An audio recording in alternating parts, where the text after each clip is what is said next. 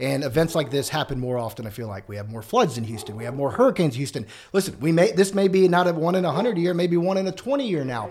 And so if it is, let's be ready for the next one. And you know, I think we can all agree that loss of life, if we can avoid it, we should do it. Whether how much it costs, but we have to do it smart in the right way.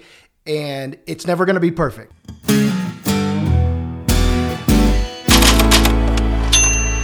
Now know this. With JC Herrera and Cole Conkling. Welcome back, everyone. Today we're going to talk about the Texas energy grid. Last week, the grid came very close to a complete meltdown that could have made Texas go dark for months. An unprecedented winter storm hit the state so hard that many power producers, from natural gas to nuclear and wind, were brought to their knees. With us to explain what happened, why it happened, and to make sure this, these things don't happen again in the future are Nick Ottman and Peter Selber. Nick and Peter are the founders of Infinity Power Partners, one of the fastest growing full service energy management and consulting firms in the country, with offices in Houston and Cleveland, Ohio. Infinity is licensed and operating in every deregulated state across the US and Canada for both power and gas. After achieving double digit growth rates in each year of its existence, the company will be celebrating its 10th year in business in 2021. So, Nick, Peter, welcome to Now Know This. Thank you for having us. Yeah, thanks for having us. We're excited to be here. So, before we get into all the mess that is the Texas energy grid and what happened last week, tell me a bit more about Infinity Power Partners. You guys broker energy for all types of end users, or is it, or is it just commercial? It's, it's mainly C, it's all C&I, no Commercial residential, industrial. but a lot of REITs, a lot of commercial real estate, whether that be multifamily, student housing, office, retail, industrial, and or a lot of nonprofits, hospitals, manufacturers. But why are they why are they hiring you and not going directly to the companies? It used to be the best way to procure power was probably to go direct to, i.e., a Reliant, a Direct Energy, whoever that may be. But as things evolved in, in the Texas power market, people realized they needed an expert, someone that would come to them with their agenda, not the agenda of that supplier. If you go direct to a supplier, yeah, you- that supplier may be very well versed and knowledgeable, but that supplier is at the table with their agenda. We do not have a favorite. We bring the whole competitive marketplace to that table. We have leverage because we have a book of business with these suppliers and we know the ins and outs of each supplier and what would fit best for your type of business. So people realize now that, okay, I need someone to have my back and my best interest. And with that, the market is now probably 80 or 90% on the broker consultant side. The big boys, i.e., Fortune 500, et cetera, a lot of them do ha- have in-house expertise, management, comp- in-house energy management people or you know partners. But the majority of the C&I crowd now uses someone like us. So this might be a s- uh, ignorant question, but do your clients contract with you guys, or are they still contracting with the uh, power generator? So some clients we have written agreements in place that stipulate, you know, the terms of our services and what we provide them. Um, most it's just a handshake and agreement, and we're the intermediary between the retail supplier and the consumer or customer themselves. Basically, then this is a unique market to Texas, or is this something that you could this company could do somewhere else? About 17 states are deregulated in the U.S. for electricity, probably 25 or so states for natural gas. Uh, so no deregulation has been around. It started in Texas in '99, and ever since then, it's just been a free for all. So unfortunately, in our in our space, I mean, think of us as like a real estate broker or an insurance agent. Except we're here with you throughout the entire term of the contract, right? Meaning, an issue arises, you reach out to us. You don't have to go reach out to Reliant or Direct or whomever to try to resolve something. You know, we're your eyes and ears for the market. We come to you and say, hey, there's future risk take action or hey there's a future opportunity take action do something now wait so we're the advocate for the consumer or for our clients Yeah, to add to that, I'd like to say though, you know, we're a broker, but we're also a consultant, meaning we're a full service energy management firm. We have ops, we have financial, we have risk, obviously we have sales, but we can do anything from ground up construction, working with the local utilities, permitting, et cetera, working with existing, obviously, infrastructure.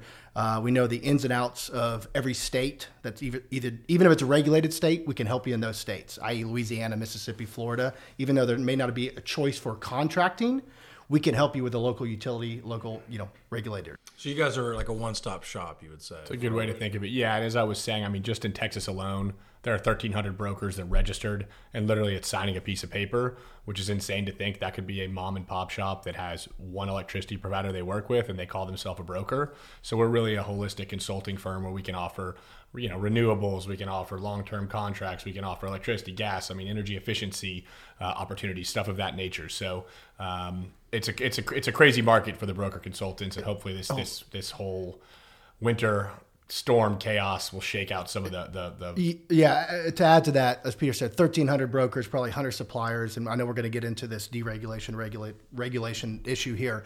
I really hope that we, on our side, listen, I'm a free market capitalistic guy. I don't like a lot of regulation, but on the broker consultant side, there needs to be a little more, a little more vetting, maybe a little more licensing, bonding, PUC requirements where the PUC has teeth that can come in and say you lose your license, just like in financial, you know, trading or stockbroking, same type deal you know, you, you mess up, there's consequences. You may lose your license, you may, you may get fined, whatever it may be. Right now, it's a wild, wild west. You're a DirecTV salesman, no offense to DirecTV salesman, but can be an energy broker. So, as Peter said, there's 1,300. There's probably, not exaggerating, maybe 20 or 30 that do, do a job, a good job. And so, okay, expanding on that, then, um, why don't you guys who are in this business every single day um, explain for people that are just getting to know that Texas has its own power grid, separate from the whole USA after what we had went through last week? What what happened last week, and why did it happen? So you know, Texas, everything's bigger and better. Uh, at least we seem to think Until that. last week. Yeah. Uh, so essentially, Texas, we are uh, an island of our own, right? Um, other other parts of the of the United States, they're interconnected. They can move power from point A to point B. So if there's a shortage of supply and there's ex- excess of demand, they can move it from A to B, right? And so in Texas, essentially what happened was we got this winter storm, extreme temperatures, one in a hundred year storm, and the gist of it is everyone started turning on their electricity for heating purposes, whatnot, right? And basically, we didn't have enough power supply to meet that demand. You had a whole slew of events that occurred. You had gas-fired power plants that froze up that wouldn't weren't able to turn on. You had nuclear plants that had same similar issues. And is that because they're not being winterized? They're not winterized, right? A lot of power plants during this time of year have scheduled maintenance. And so we knew going into this that we were, you know, we were running with less And that's because typically in Texas, the, the highest demands in the summer. Correct. So you do scheduled maintenance Now. in, the, in the winter. Right. And, to make sure you're ready for the summer peak months. Exactly. Very little usage happens usually in the winter. This was anomaly. Yeah, so you know, in other parts of the country where they ex- experience extreme cold weather, their power plants are winterized, right? Because that's what that's their extremes. Here in Texas, we shut these plants down, as you said, to ultimately prepare them for brutal summers. And the windmills weren't winterized. In North Dakota and Iowa, they Yeah, work te- just fine. They're winterized. They have heaters on them actually. So wind went to literally zero. So, like, we're let's just say that Texas grids, Texas power producers are summarized in a sense. Correct. Like, they, they, Correct. everything is built more for summer the high heat. peaks Yeah. than it is for Yeah, anything. j- in the just winter. like in Ohio, we were talking to some people the other day. If Ohio had 10 days or eight days, whatever it was, of 110 degree weather, they're not set up for that. They'd probably have their own issues of demand as well. So it's the same type deal. And we should have done this years ago, many administrations ago. There was recommendations all the way, I think, back to the 80s we've read. yeah, I have here that in 2011 there was something, there was another freeze. I think. Yeah, there was. And there was rolling brownouts, mainly in Dallas. so Dallas and Dallas power plants, gas turbines couldn't kick on because Right. it was too cold, and Yeah. so we had a similar situation. Now you didn't see the the, the, the price spikes that you saw here. And the longevity of the cold was about 12 or 24 hours, not 84 hours. Right, so not four days. So, so you know, we should have done something on the weatherization. That's probably the biggest issue. And as Peter alluded to, another big issue really it, it came down to weatherization and also that our natural gas wellheads in West Texas that feed that natural gas, the feedstock to the, the natural gas plants, the generators, they froze. So you had a capacity issue and you had a weatherization issue. Yes, there's some other things, and yes, you know we can go into if we were connected to the call it Fed, you know, national grid. Would it have really solved things? Probably not as much. I really think it comes down to weatherization. would've helped. It would've Would've helped. helped. No question about it. We'd still have mass issues. Um, Is it- It's more. So okay, so one of the problems was maybe that we could have imported energy had we had the infrastructure to import energy. Two, la- the power plants are not really incentivized here to be winterized. That's correct. Right? I mean, they're not. That's correct. They're not. If if even I know I know in 2011 ERCOT re- recommended right? But again, they're not an enforcer agency. They can't enforce them to do anything. They anything. cannot. They can't go tell a private company that they have to go to do- They're They can- technically a nonprofit uh, manager. Right. So So maybe explain for the audience what ERCOT is, how they're set up. So yeah, so ERCOT, the Electricity Reliability Council of Texas, ultimately they are the ones that manage the grid. They make sure everything works, right? But they're not the regulated utility, the CenterPoints, the Oncors, so on and so forth, right? So ERCOT manages, you know, some co-ops. I mean, they're about ninety percent of the grid in Texas, right? And so ERCOT manages this entire grid, and when they start to see issues occur, what they do is they contact these utilities and they say, "I don't care how you do it, but make sure that you can shed this much load in this amount of time, right?" So CenterPoint in Houston was the ones curtailing the load and issuing the brownouts. So when these emergencies, you know, when we hit EE3, all of a sudden CenterPoint is calling all their industrial loads. They're calling residential customers. They're calling businesses, and they're saying, turn off everything you can as quickly as you can. Otherwise, you know, shit's going to hit the fan.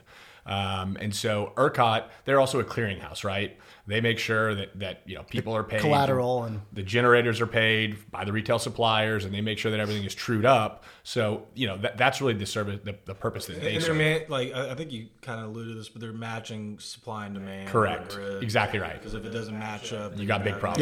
Yeah, yeah. And, Yeah. and, and whether ERCOT's to blame or not, they, they, they really did the right thing with the tools they had at the time. Um, well, I was reading somewhere that if they hadn't done that, we would have had a two month blackout. yeah, it could have been weeks or months. I mean, the grid would have literally blown up. I mean, not literally, but figuratively, it would kind of blown up. You'd have to piecemeal You'd have to everything back piecemeal it together. back together, and we would not be doing this interview right now. I can tell you that. And I guess what's striking and what made so many people so mad is that this is this was almost a yes, it got very cold, but it was more of a man-made problem than it was a nature problem in essence. Yeah, and I like to use this analogy, right? I mean, you know, everyone after this event is is griping and moaning about not having power or not having heat, and it's completely understandable. But it's like saying to someone, "Hey, my neighbor has a generator, right? And they had power throughout this entire event because it ran off gas and things were great and they were up and running." We all have the option to go buy generators for It's our an homes, insurance right? premium. We all have the option. Do you want to go spend the money to do that? So it's like looking at these generators and saying, okay, it's a once in a hundred year storm.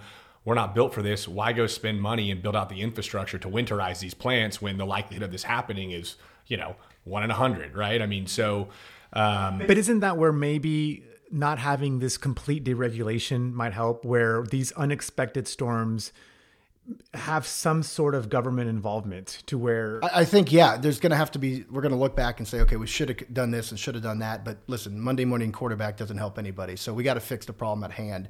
You know, this isn't a regulation or deregulation issue. And as, as Peter said, you know, anybody could have bought a generator and generator sales are through the roof because now people want a generator. Good for generator companies. Um, the ratepayers are going to have to pay for this. Whether we did it or we didn't do it, we're going to have to pay for it. It's just like a hurricane recovery cost line item. Everybody sees it in Houston on their CenterPoint bill, right? No one's going to do it for free. So how we're going to pay for it, that's a different discussion. But I think moving forward, we're going to have to regulate the generators, meaning they have to winterize new generation or put some regulation Yeah, in play. You yeah, can't it- you can't regulate the generators. It's a free market, right? But you can put some. you have to do. it- It's like when you build a home. They're just a different building standard. Well, it's like having a code, code, that's saying, yeah, "Hey, yeah. if you're going to do, if your natural gas plant pipes froze, Right. uh, you might want to think of putting some insulation. Exactly. in at least do the, at least do the bare minimum here, Yeah, right? yeah, you at least yeah. have to meet And- these standards. And, and wind turbines are going to, you know, be winterized as well. And I think they're going to do the nuclear plants. And they're probably going to do, in my opinion, what they should do is one, I think, listen, natural gas had its own issues, but without natural gas baseload, Texas would be really, really screwed. Natural gas did shine. It doesn't freeze. It wasn't perfect, but it did shine here. And so if they can incentivize more natural gas baseload to come online and for emergency purposes when we need it, I think that's one way to solve this. Also, you know, this this isn't a like you said, Juan. Fossil fuels, renewables. The pundits on both sides have their argument, and most of them are usually wrong and don't know what they're talking about. But you know, there's a there's a place for there's a place for wind. There's a place for solar. There's a place for natural gas. Coal's done. We all know that. Whether you like it or not, it's done. It's just not economical anymore. And then I think you know nuclear. I hate saying it. I, I think nuclear is great. If you look up in what Illinois did during this, um, uh, this storm, I think six nuclear plants I read Exelon had fired up 100% capacity and really helped Illinois stay online. Nuclear is clean burning. Fukushima kind of really ruined that, you know, because of what happened. And, and that nuclear is great. And, and I think that's look. The key here is, you know, I hate it when we all turn on the TV and everything becomes politicized immediately. Extremes. right? I mean, and, and, extremes. and, and, and people all of a sudden start blaming wind turbines or they start blaming natural gas plants. Oh, look at the fossil fuel industry. Look at the green energy. They start blaming the Green New Deal. And the truth usually is very gray. It's not black or white. It's not one or the other. And I think it's important for people to understand how complicated of a problem this is. That there isn't, oh, let's just blame clean energy or let's just blame fossil fuel industry. Right. There are a lot of parties involved that that and there's a lot of finger pointing going on and you know each party has their own issues right i mean each piece of the equation has their own issues right no, nothing in this world is perfect besides maybe both besides sides besides maybe agenda. nick Both sides have a, both sides have an agenda, and I mean, I was a little disappointed to see someone like Greg Abbott, you know, immediately jump to that conclusion when we all knew it was false. Yeah. And then AOC um, comes back and Green New Deal. It doesn't have anything. It's but that's like, it but that's because but politicians will always have an agenda. Yeah. and I think the important thing is in today's world where it's so tough to get through the BS of the news. How do you actually understand what has happening or not? And I think you know I'm going to try to make shows like my like my show here a way for people to really get down to the bottom of hey here's what actually happened and here's you know the person that you want to point your finger at and be mad at usually is probably not completely at fault Yep. Just like ERCOT is taking all the blame here, and they really shouldn't be. Um, you know, ERCOT was following the legislature's uh, edict. ERCOT had to do what they had to do, and I know you know everybody threw ERCOT on the bus. Of the bus, we already have resignations, right or wrong.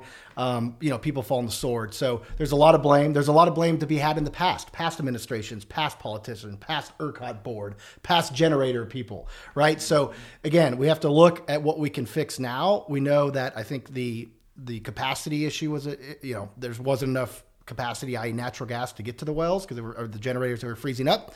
And again, I think if you really look at it, it's winterization, i.e., weatherization. and, and speaking on the gas piece, you got to remember down here in Houston, it's not like you know we use a whole bunch of gas, right? I mean, for our residential homes, but up in the up in the northern part, you know, the western part of the state, a lot of that gas was sent to residential homes or to hospitals or to schools, right? And I know a lot of the schools aren't open, but people come first, right? So yeah, they got to power the grid, but they use gas for heating up there, and a lot of that gas was directed to those residential customers so they could keep their homes warm.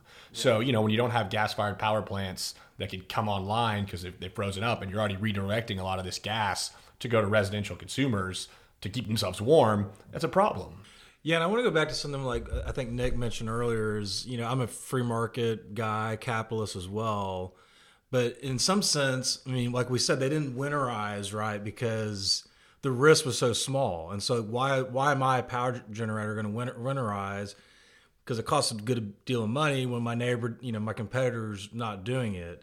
And so it's a fine line to to let the free market take care of everything. Free markets are great for doing certain things, but we need to have some kind of regulation that everybody's paying into. That way, everybody can be on a level playing field, and we can And- and- protect and- the grid. And that and to and to add to that, it's look, it's forget about free market or government. It, I think it's more about you need to align the incentives.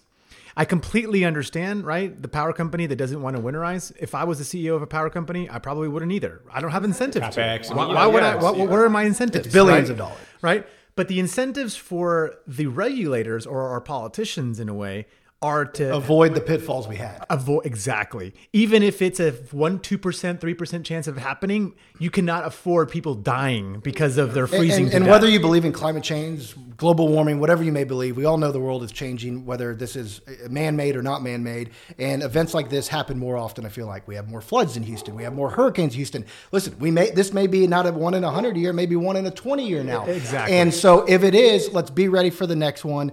And you know, I think we can all agree that loss of life, if we can avoid it, we should do it. Whether how much it costs, but we have to do it smart in the right way. And it's never going to be perfect. Regulation, regulated states had their own issues. Louisiana, Mississippi, lots of outages. They're on the national grid. no not only that the regulated states also have a much more expensive electricity bill and Th- everything th- that is true. And, look at California as a sense. They've had massive rolling blackout issues. They're connected, you know, to the, uh, I forgot the, the zone over there. Obviously, California's regulated. Yes. so but, but I feel I feel, CAISO, yeah. I, I feel that California and Texas are good examples because on one hand you have California extremely regulated, right? Um, have their own problems with a with a group.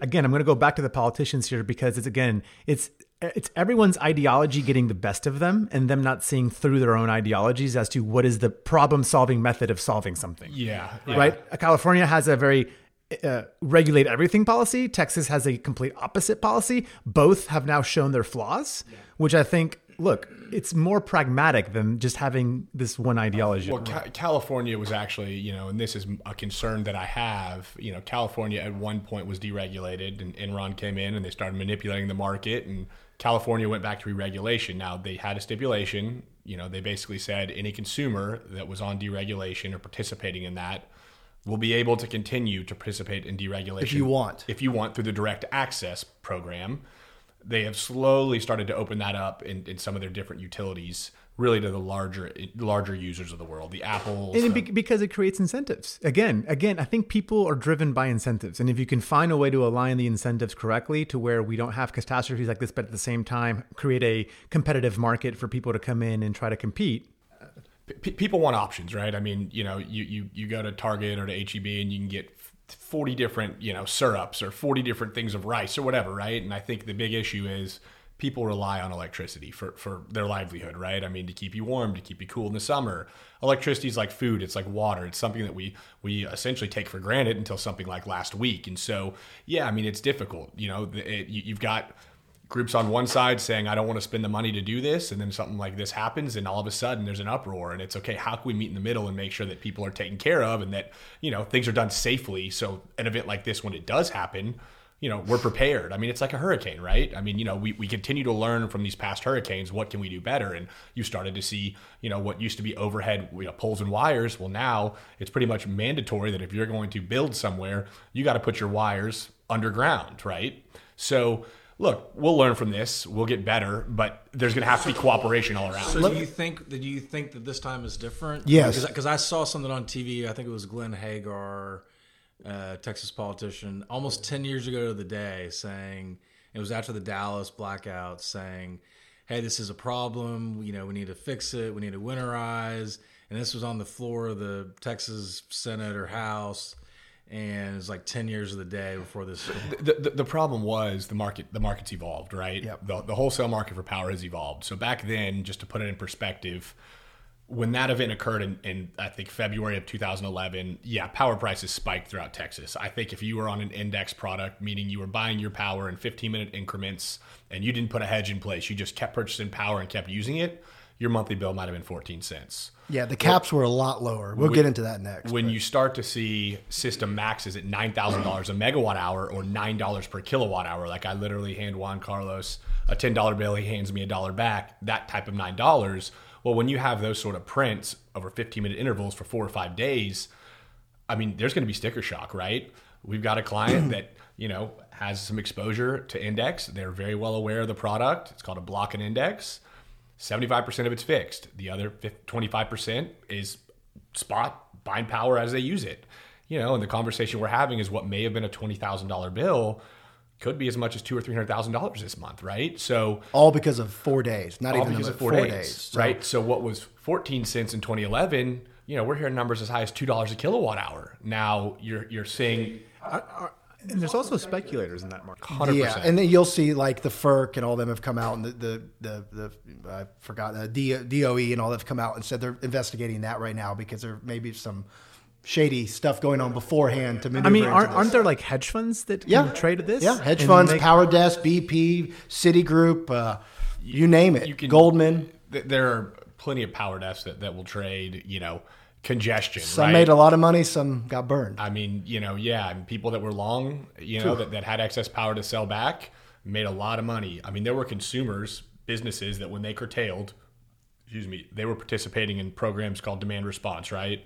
You basically are on call and we've got a written agreement with someone who's going to manage that load and they say hey we need you to shut off x y and z. We need you to drop your consumption. And for doing so we're going to incentivize you with payments the beauty of that program is if it's never called you get paid just to be ready. just to be ready. But when something like this happens, you're talking staggering numbers. Millions and millions. We and heard millions. a Are supply. these type of consumers mainly like industrial? Yeah, big, big users. Industrials. Consumers, uh, you know, your, your your commercial real estate guys are not set up for industrials, manufacturers, the guys that you know you would think of when you think of Fortune 500 companies. They can shed load real quick. They have building service systems, software, because it has to happen. It does happen within a second, like that.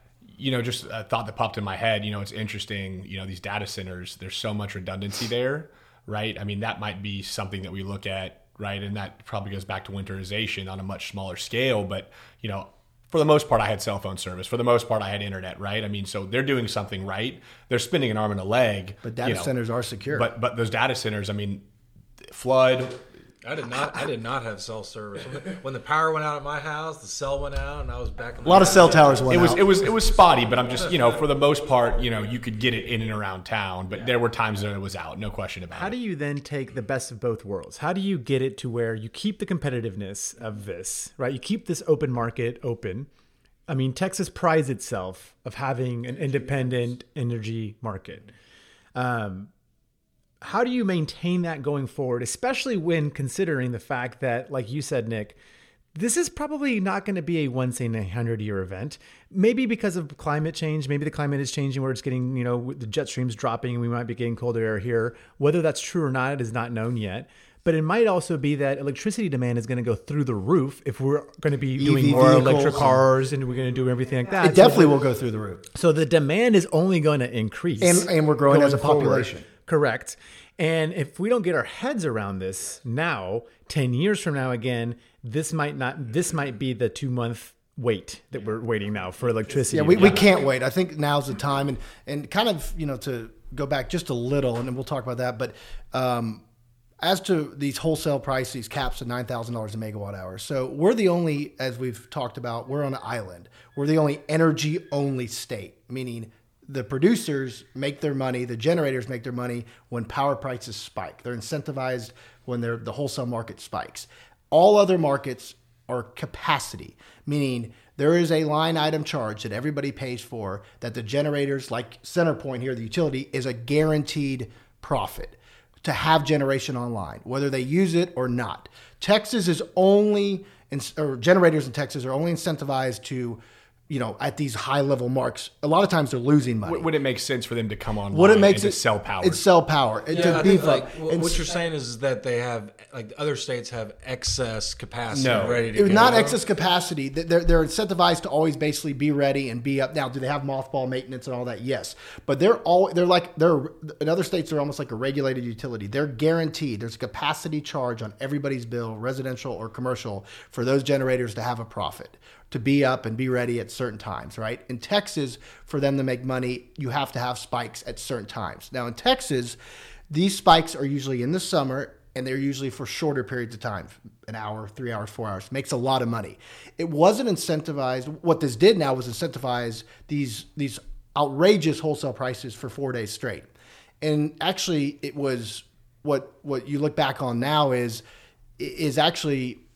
they were selling something they didn't have enough of and it wasn't it wasn't made for that it was actually made to make sure we had enough of what we were selling and so So is the business model of these power companies, the producers of power, uh, knowing factoring in that they're only going to they're, they're going to make their years in a small period of months. usually july august generally september speaking. I mean, the last few years in, in Texas, you know, it's been it's been a struggle for these generators to make money, right? You have extremes like August of 2019, where you know we hit we hit the most consumption we've ever hit, right? We we had the most megawatt hours of consumption ever, and power prices settled, I think, at 14, 15 cents per kilowatt hour, right? I think 20, but yeah. depending on Yeah. your, your, your Yeah. depending on when your bill was read and what Which is manageable. caught, right but the, the the issues with these capacity markets essentially they've got generators that, that are uh, getting payments just just to be ready to kick on when they need power here you're a generator right like you don't have to kick on if if you're if it costs you too much money to run your power plant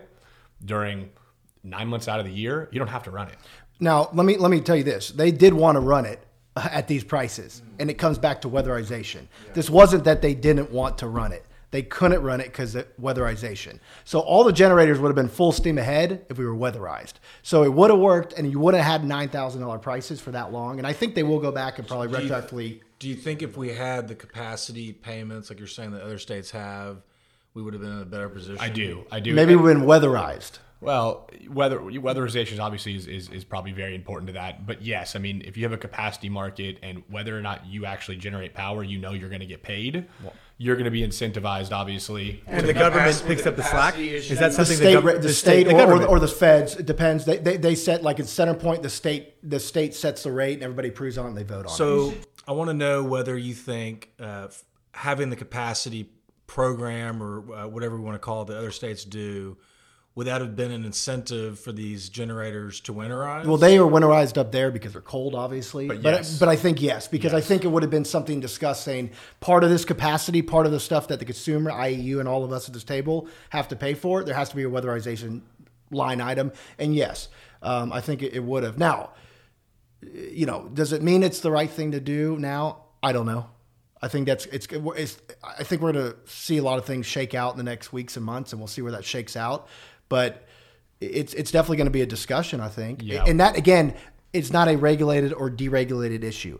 Ohio, Illinois, Pennsylvania capacity markets are deregulated, free market. Okay, but there is some sort of regulation on the side where there's you know guarantees. It, it, it just, it just goes back to having, like we said, code on buildings that you're building so they don't fall down, right? You you, you, they're not regulated per se, but you just can't build a structure a certain way or else it'll collapse and kill Comes everyone. back to safety, consumer protection, almost. Right. And so it's having that balance then to make sure that now to the grid energy question, Texas has its own grid, right? It's the only state within the lower 48 that's just by itself in a silo, like you said, Peter, yeah. an island. Besides some like El Paso, is that is that. I, I get the I get the reasons I get it why because I I, I I I'm a Texan we all take pride as being Texans and being independent um, but do you think this is still a good thing going forward or should it be included in some form into the national grid I think with the, I think some changes will need to be made, right? I mean, we're going to learn from this, and we'll, we'll get better. You know, that's what that's what we do. We, we we learn from these mistakes, and we try to improve on them for for future blips like this. And this was very extreme, right? I mean, um, I I I love us having our own grade. I mean, it really hasn't been a major issue up until last week, right? Yeah, we've had some blips on the radar. Um, should we have made some changes and taken it more, more seriously in 2011? Yeah, we probably should have, right? Have we after seeing all these different hurricanes? I mean, look, Mother Nature's changing, and so either you know you, you, you change or you get left behind, and so there will definitely be serious conversations which are which are already being had about what occurred. And so, yes, we're going to see changes. What those changes are, the dust has to settle, right? But changes are coming. Yeah, and I, I think um, as of now, I would say no, I don't want to be and have that federal oversight. But I think if we don't get it right now, shame on us, and absolutely we have to have all that federal oversight. Um, But maybe it's not an extreme. Maybe it's not having federal oversight completely, or may, I mean, at least maybe make some changes to where, again, you guys know more about this than I do, but make, at least make some changes to where we could have the piping or the infrastructure built to where if we needed an emergency to import power, could go somehow to we could get it. So Or once we touch it, then the feds come in. It doesn't matter if it's emergency or not. So once we're in, we're in. Um, so I think as of now, I would have to say no. But there's going to be major changes that need to happen. Um, and uh, the state needs to be almost like the feds, and I know they should have been already, but now they need to be okay. We're the federal government. What happens? How do we, you know, make this better? How do we correct this? So, I just don't want that federal oversight as of now. My opinion. Will it happen? Maybe it will. But again, would it helped? Yes, but it would have fixed it. Absolutely not. but, but even if but even if we have let's say we do connect to the other grids and if we do have federal oversight it can still be a deregulated market Absolutely. right? because there's well, you said 17 other 17 states electricity that, and 25, 30, and yeah, Yeah. absolutely. so we can i mean I, so i want listeners to understand that it's not like an either or It doesn't go to Louisiana. regulated deregulated it's like we can still be deregulated have a free market we're just going to have a little more oversight Yeah, and, and to touch on that's that good or bad deregulation regulation thing. I know there's a lot of talk. Well, you know, I heard uh, there's a local congressman. I want Harris County to be on its own grid. Well, good luck with that. And I, you know, and I and I, I don't, I don't want that yeah, yeah, and I want and I and I want you know, and I'm I, out- I'm out on that. I, I want I want everything regulated, and, and and this again didn't have to do with anything deregulated or regulated. There's a lot of stuff that goes into effect uh, what happened, but it, it just had zero to do with what happened. Regulation. Now, when I say deregulation, I'm talking about the competitive marketplace. That's what I'm talking. About. Where the consumers have a choice. I'm not saying deregulation Uh, of the you know of the energy grid where you know the generators basically were free fall. There, there needs to be some regulation on that. But to take away, if you wanted to go re-reg everything, you're going to have to pay all hundreds and thousands and millions of contracts, right? You can't. It's, it's like taking someone's company away, including mine. They're gonna have to come pay me for it. It's like eminent domain. You can't take someone's property away, and usually they overpay for those companies, so people will walk away or, or properties, right? So it, it doesn't, you know, you know, this congressman, you know, tomorrow we got to go our grid and regulate. Well, good luck. Well, it's just like saying like home builders compete against each other to build homes, and and that's good for home prices. We we if we believe in free markets, but you still have to abide by a building code. Exactly, and that's that's really kind of a good analogy. The grayness of this whole problem is trying to find pragmatic solutions to it. And first, also, you know, but, but before we do that, even it's trying to identify what those problems are. I'm going to address a problem we haven't addressed yet, which I don't know how you guys tell me how much this is affecting the mass population, but should there be a cap into how much your electricity bill could be or how much profit could be for a, for the consumer, especially for the residentials, right? That like you see these stories on the news. I don't know how common or not common it is that people are getting these $15,000 bills that are on these floating rates. First of all, my question is why are why are some people doing that and some people not?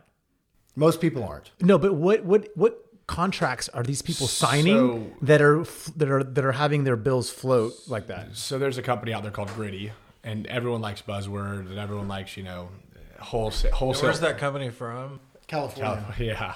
People love the sexy words, wholesale power, right? I'm selling this to you at wholesale, right? Everyone likes that. I mean, that sounds sexy. I think I'm getting the better deal than my neighbor and so on and so forth. I think anyone who signed up for Griddy should have known what they were getting themselves into, right? Markets have ebbs and flows. Yeah, but Peter, I'm going to push back on that because most people, including myself, have no idea what they're getting into when they get when they sign energy, especially the residential guys. I don't think consumers and small commercials should be allowed on those type of products. I think there's going to be some regulation around that. That moving forward, you're not, you know, you- don't you don't extend a hundred line, hundred you know thousand dollar line of credit casino to a guy that's worth you know thousand dollars. How does my Reliant energy bill usually work? So your Reliant Energy is a fixed rate, and meaning that it's basically fixed at whatever that is, eight cents, nine cents, ten cents a kWh, and whatever your usage is, that's times that, and that's how you get 98, 90 percent of consumers. But it's a, but it's a fixed rate that I I mean it fluctuates every month just based off of my energy consumption. It fluctuates on your usage, but your fixed rate is for a term 12, 24, 36, Got it. 48 months. Well, then you and, and then you pay the regulated. Well, because I did log into my Reliant account immediately, and I did see that I only owe about a hundred bucks. yeah, yeah, so you're, I you're, was- you're fine. When I read the story about the six- the guy that owed a sixteen thousand dollar bill, I was like, "Well, I better go log into Reliant right now." So, so there's going to be some consumer protection around those things, and, and and whether those people get bailed out or retroactively, they go back and put those wholesale caps at different levels. Because there was about a people say 24 or 32 hours where the PUC let the wholesalers stay elevated because if they just didn't know what type of you know weather was coming, and so there's a lot of talk to go back at least those periods and adjust it to more nor- normal level. Now, will that alleviate everything? No, but it'll sure help. So we'll, we'll see what happens. You know, so it goes back to nothing in this world is free, right? So anyone who thinks they're getting the greatest deal in the world, read the fine print. Understand that if you're on an index market, it's just like the stock market. You invest in a stock, and guess what? All of a sudden, the stock's at 100 bucks, and something bad happens, it goes to two dollars. You know that risk. There's no guarantee that stock's going to stay at Or 100 like, dollars. or like people who do adjustable rate mortgages. Like, Yeah, well, hundred percent. Now the mortgages, I don't think will go from five percent to hundred percent like this did, but it, it, there, it, it, people got burned. I think a lot of people knew it and are crying to the wolves just because they can, and the media is going to pick on that because the media always goes for the worst story. But again, 98, 90 percent of the people in Texas, they're with reputable suppliers and they're locked in. Whether you're residential or commercial, you have no issues. One of the one of the things these utilities did was yeah the old meters. There, there's something called an IDR meter on bigger Well, buildings, an interval data reader recorder, which would take reads in 15 minutes, right? So you knew how much you were using at any given time. Those were for bigger customers. What ended up happening was a few years ago, you know, everyone saw on their bill a new line item from the regulated utility. They started ins- installing these smart meters. So what ended up happening with these smart meters was okay, now it may not be an IDR big bulky meter, but it's still it'll take 15 minute reads.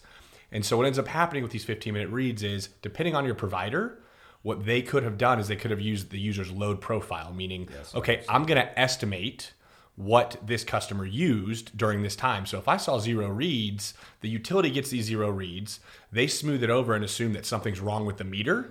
And so what ends up happening is you now are getting billed for power you didn't use. And so what Nick was getting at is they are now having to go back and they're having to actually take a look at those 15 minute reads and make sure that people that were without power aren't being billed on an average load profile. They're actually going to get billed for power they used or power they didn't use. So the smart meters are coming into play, but once again, all these suppliers are having to hold back bills for all these people that were on index or, or variable plans because they're having to go back and manually check these reads so that they're not billing people that were without power. So if I'm a consumer, whether I'm in whether it's industrial, commercial, or or residential, what is the best way you think that people should go about signing energy bills? I mean, if it's Energy contracts? Energy con they just you know most people don't know right like I don't know what's best you see the advertisement that Look, some someone, as Nick alluded earlier, someone goes to Vegas and someone plays the penny slots. Their risk tolerance is obviously very low. Someone goes to the high roller table and is playing hundred thousand dollars a hand in blackjack. If you're a residential consumer and you want consistency with your bill, go find a true fixed price plan. If you But I think me- I'm just going to speak on behalf. I think most consumers are just now learning of the variability.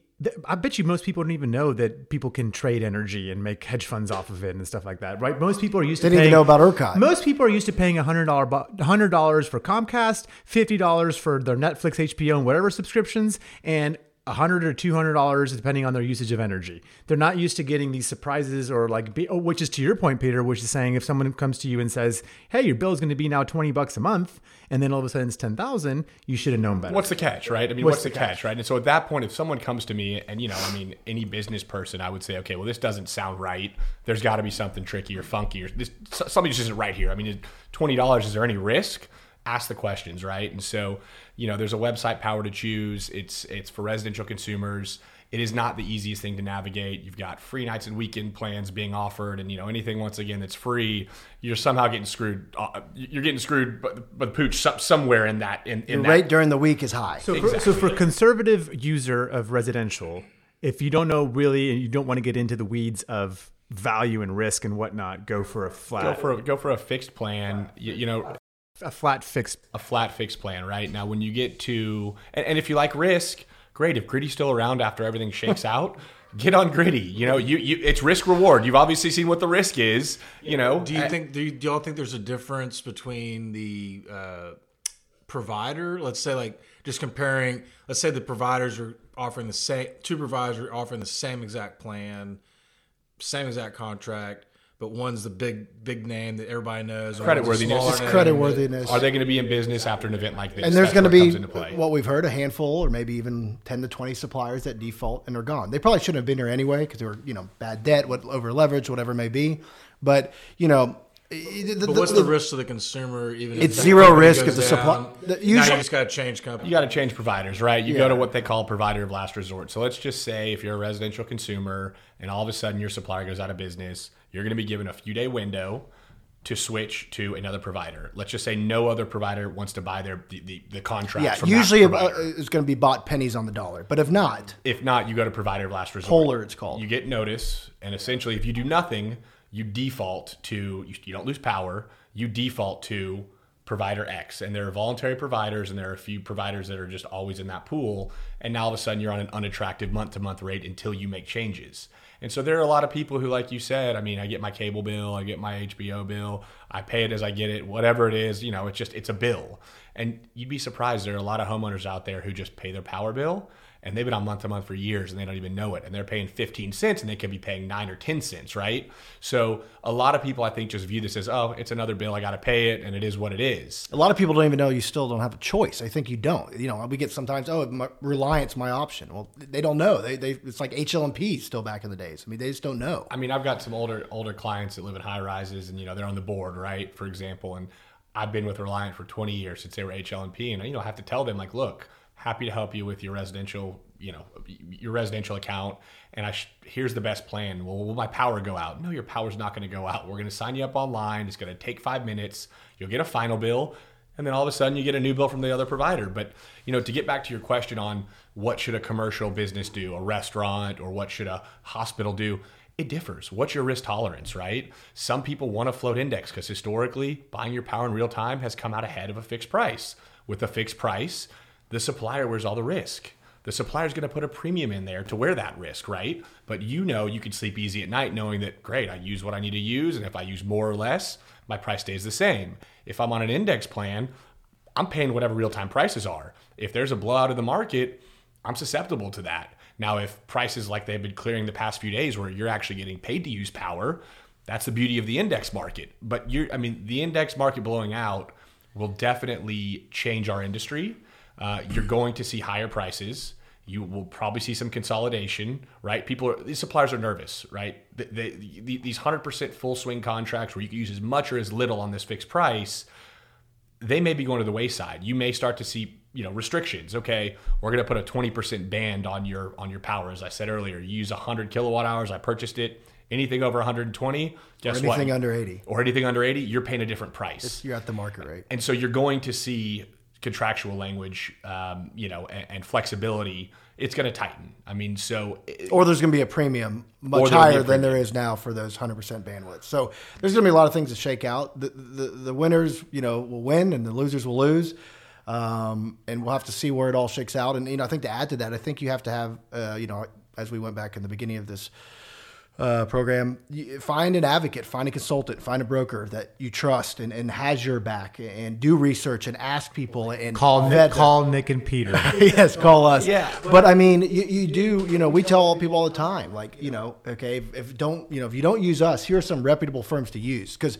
on our side, um, going into that, I think there is need for some regulation. Again, not a lot, but some. Right now, it's a wild, wild west and uh, I, I, think we, we need to have some reining that in, um, eh, eh, whether it be licensing or PUC requirements or, or stuff like that. And you, and you guys will help, uh, you know, consumers understand their risk tolerance, right? I mean, that's kind of what you do. That's what we do. And, and I mean, transparency is, is, is king, right? I mean, when we first started our company, one of the first things we did was look, you know, we'd worked at a previous broker who, you know, what brokerage shop who had told us, excuse me, T- tell tell your customers your services are free, the provider pays you, and then pray to God they don't ask any more questions.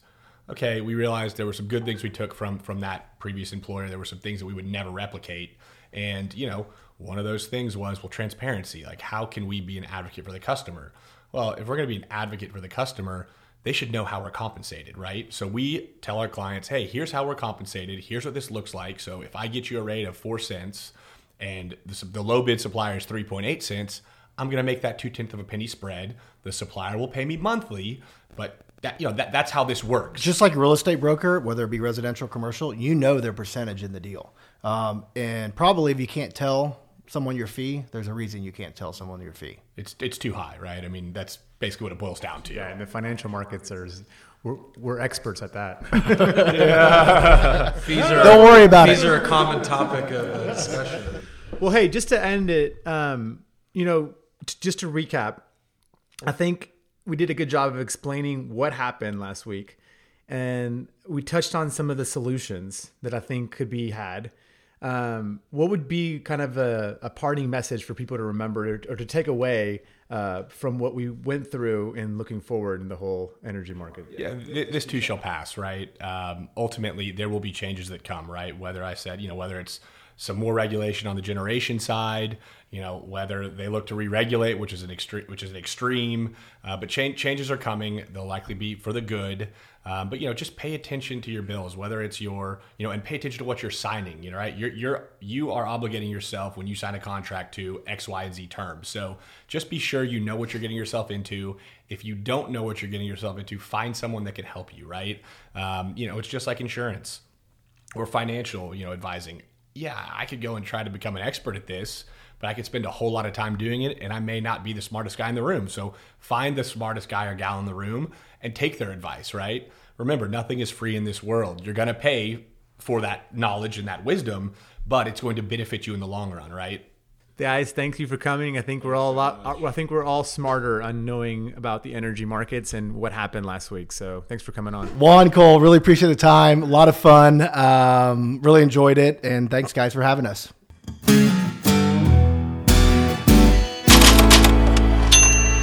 Now know this. With JC Herrera and Cole Conkling.